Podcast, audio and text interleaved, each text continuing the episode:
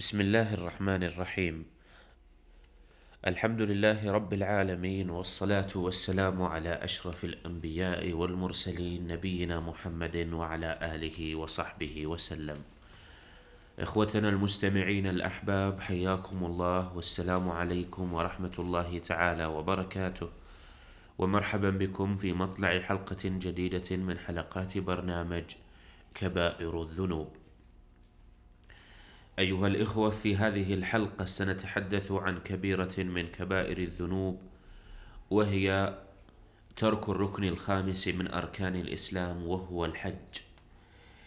ونبدأ أولا فنسأل فضيلة الشيخ صالح الأطرم ونقول نود أن نعرف أولا فريضة الحج والدليل عليها.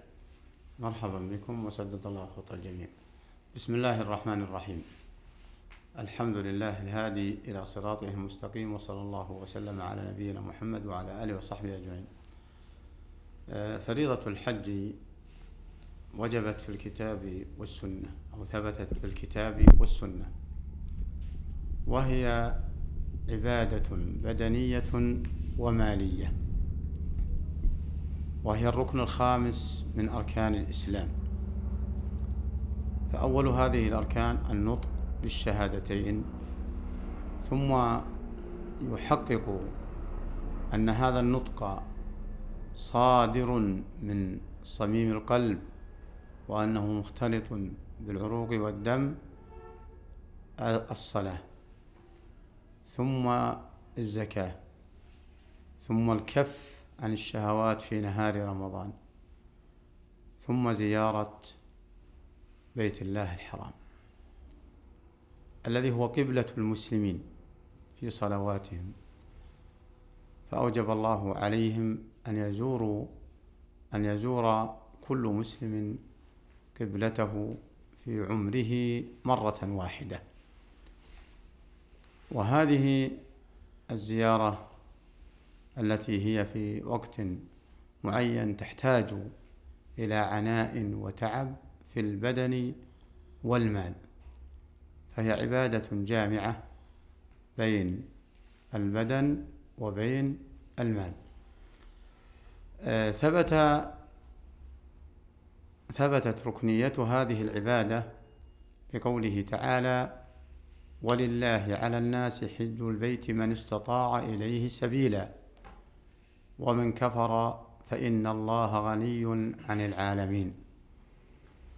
وفي قوله صلى الله عليه وسلم أيها الناس إن الله كتب عليكم الحج فحجوا. فسأله رجل أفي كل عام يا رسول الله؟ ولا يجيب عليه الصلاة والسلام حتى كرر السؤال ثلاث مرات. فقال عليه الصلاة والسلام الحج مرة ولو قلت نعم لوجبت. وفي بعض الروايات ذروني ما تركتكم. فدل هذا على أن الواجب في العمر مرة واحدة وما زاد فهو تطوع. ومما يدل على تمامها إذا تلبس بها قوله تعالى وأتموا الحج والعمرة لله. نعم. حسنا فضيلة الشيخ هذا ما كان عن وجوب فريضة الحج. الآن نتحدث عن ترك هذه الفريضة وإدراجه ضمن كبائر الذنوب كيف يكون؟ ترك هذه الفريضة كبيرة من كبائر الذنوب. فإن تركها جاحدا لوجوبها فهذا كفر بإجماع المسلمين لأن وجوبه وفرضيته بإجماع المسلمين.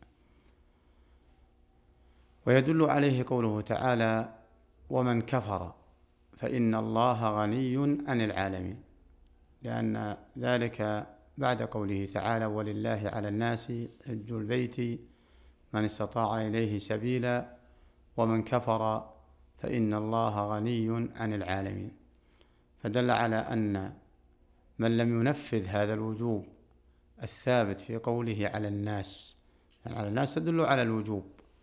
فمعناه من لم ينفذه فإنه كافر والله غني عنه سبحانه وتعالى. وقال تعالى وأنفقوا ما رزقناكم من قبل أن يأتي أحدكم الموت. فيقول ربي لولا أخرتني إلى أجل قريب فأصدق وأكن من الصالحين. فسرها بعض السلف بأنه تارك للحج. من الصالحين أي من الذين حجوا. فمعناه أنه تارك للحج. فدل على أن ترك الحج مخرج عن الصلاح لأنه يتمنى الرجعة ليكون من الصالحين. وفي بعض الآثار التي رويت عن عمر لقد هممت أن أبعث إلى الأمصار فمن قدر على الحج ومن لم ولم يحج فلا عليه أن يموت يهوديا أو نصرانيا فأضرب عليه الجزية أو كما قال. فما دام عمر هم بضرب الجزية على تارك الحج وخشى أن يموت على اليهودية أو النصرانية فهذا دليل واضح بأن ترك حج الفريضة كبيرة من الكبائر. من تركها تساهلا وأن لا مبالاة ولم يجحد وجوبها فهذا مرتكب كبيرة كبيرة من كبائر الذنوب. ولا نحكم عليه بالكفر يعني بالردة بل هو مرتكب ذنبا عظيم فعليه أن يفسع إلى ربه بالتوبة والرجوع إليه ويحج فرضه الذي أوجبه الله آه، عليه. ويزور قبلته كما أمره الله وكما أمره رسوله.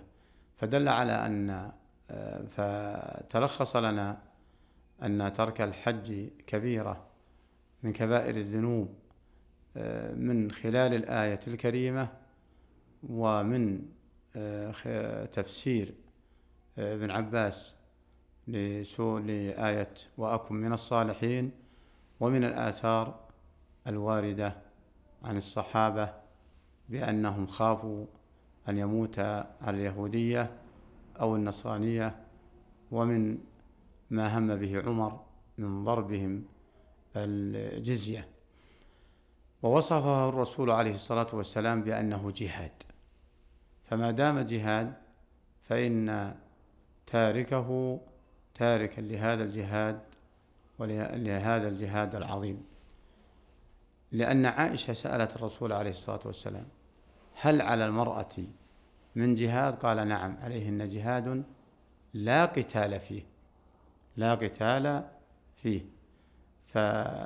فدل على عظمه وأنه آه، قد يستعظمه المسلم إلا أن يجاهد نفسه وينفذ هذا الأمر. طاعة لله وطاعة لرسوله ويحذر من أن يرتكب كبيرة من كبائر الذنوب في تركه في تركه ومعلوم أنها تتفاوت كما سمعنا بأنها قد تكون كفر وقد تكون إثم عظيم ولا يخرج بها من الإسلام إذا لم يجحد وجوب الحج. وكيف صار وكيف صار كافرا إذا إذا جحد الوجوب نقول نعم لأنه يصبح مشرع مع الله. فالله يقول ولله على الناس حج البيت وهو يقول لا ليس واجب على الناس حج البيت. ومعلوم أن المراد بهذا على الناس أي المسلمين الذين شهدوا أن لا إله إلا الله وأن محمد رسول الله.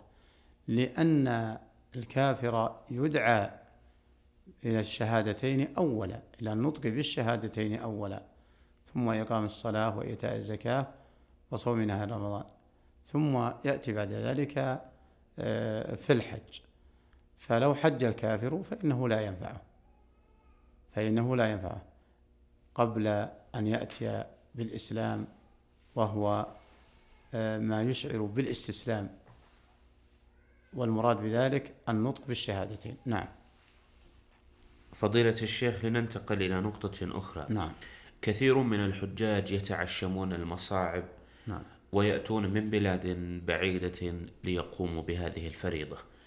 لكنهم هداهم الله يقترفون بعض البدع. وهم في طريقهم إلى الحج وهم في أداء مناسكهم. نعم. يقترفون بعض البدع التي يمكن أن تكون كبيرة من الكبائر ويمكن أن تخرجهم إخراجا نهائيا من الإسلام مع أنهم جاءوا بهدف سام وهو أداء فريضة الحج. فهل لك فضيلة الشيخ أن تنبه على هذه الأمور؟ نعم. يقع الحجاج في أخطاء كثيرة. تتفا يتفاوت حكمها. يتفاوت حكمها. وقل من يسلم من الوقوع في الخطأ. لكن حنانيك بعض الشر أهون من بعض. فمما يقع من الأخطاء العظيمة هو التعلق بغير الله أو طلب الاستشفاع من أحد المخلوقين الأموات أو الأحياء أن يشفع له عند الله وأن يجعله واسطة في هذه الدنيا عند الله وأن يدعوه أو يستغيث به أو يستغيث به أو يتبرك بالبقعة وهي آه، أو يتبرك بالبقعة رجاء أن تشفع له عند الله. كل هذا أمر عظيم وقد يؤدي إلى الشرك كما أشرت إليه. قد يكون هناك بدع وهو أن يعتقد استحباب زيارة بعض الأمكنة مما لم يرد الشرع في الاستحباب زيارتها. فالشرع مثلا أراد من الحاج أن يطوف بالكعبة ويسعى بين الصفا والمروة وأن يقف بعرفة وأن يبيت بمزدلفة وبمنى وأن يرمي الجمرات ثم يودع البيت. هذا هو المطلوب في الحج. فلو زاد الحاج على ذلك على ذلك بأن يزور أمكنة لم يزرها الرسول عليه الصلاة والسلام ولا الصحابة ولا السلف الصالح ولا السلف الصالح فهذه قد تكون بدعة. وإذا اشتد الاعتقاد بنفعها أو ضرها خيف أن تكون شركا فليحذر المسلم أن يتجاوز الحدود لأن الحج أيها المسلمون عبادة والعبادة توقيفية لا يزاد على ما لم يرد. فالرسول عليه الصلاة والسلام جاء متجها للكعبة فعمل الأعمال التي أشرت إليها. فلم يروى, فلم يروى أنه توجه إلى أي غار أو إلى أي جبل أو إلى أي قبر في مكة ليزوره أو ليتبرك به. فهذه من الأخطاء التي آه، قد تحصل. فيه أخطاء أشياء فرعية تؤدي إلى ترك بعض المناسك أو تساهل بها كترك الجمرات والتسرع في السفر قبل أن هني أن ينهي رميها في اليوم الثاني عشر وقد يتساهل في طواف الوداع. هذه ترى ترك لبعض ومسائل الحج قد يتلافاها في آه، في جبرها بدم وهو لا يقال أنه يسافر لكن لو قدر أنه وقع في الخطأ في الخطأ فيها قيل له تجبره بدم. لو سأل أن يسافر قبل تمام الجمرات وترك طواف الوداع يقال له لا. فيه من الأخطاء من يزيد أيضا على مشروع في المدينة. فالمشروع زيارة مسجد الرسول عليه الصلاة والسلام ثم السلام عليه. عليه الصلاة والسلام عند قبره للرجال وزيارة مسجد قباء. والسلام على الصحابة الشهداء في عند أحد والبقيع. ما عدا ذلك ما ورد أنه يزار أو يعنى له أو يعتمد المجيء إليه أو يقصد من الأمكنة في المدينة. فعلى زائر مسجد الرسول عليه الصلاة والسلام أن يتحرى المشروع والوارد حتى لا يحبط بعض عمله بعضا. نعم. فضيلة الشيخ نتحدث الآن عن نقاط يأتيها الحاج بنية صالحة. نعم. فمثلا يحج الولد بدون إذن والده وتحج الزوجة بدون إذن زوجها. نعم. ويسافر الإنسان لوحده من بلده إلى إلى مكة. نعم. وأيضا تسافر المرأة بغير محرم. كل هذه كان هدفهم هو أن يأتوا هذه الفريضة لكنهم فيما يبدو أخطأوا الطريق. فهل لك أن توضح هذا الأمر؟ نعم. آه، ن- نقول من شرع الحج هو الذي بين لنا من يجب عليه الحج ومن لا يجب عليه الحج. وبين لنا من له حق في الاستئذان ومن ليس له حق. فالمسلم منطلق من شرع محمد عليه الصلاة والسلام فكذلك ينطلق فيما يستبيحه وفيما يمتنع عنه.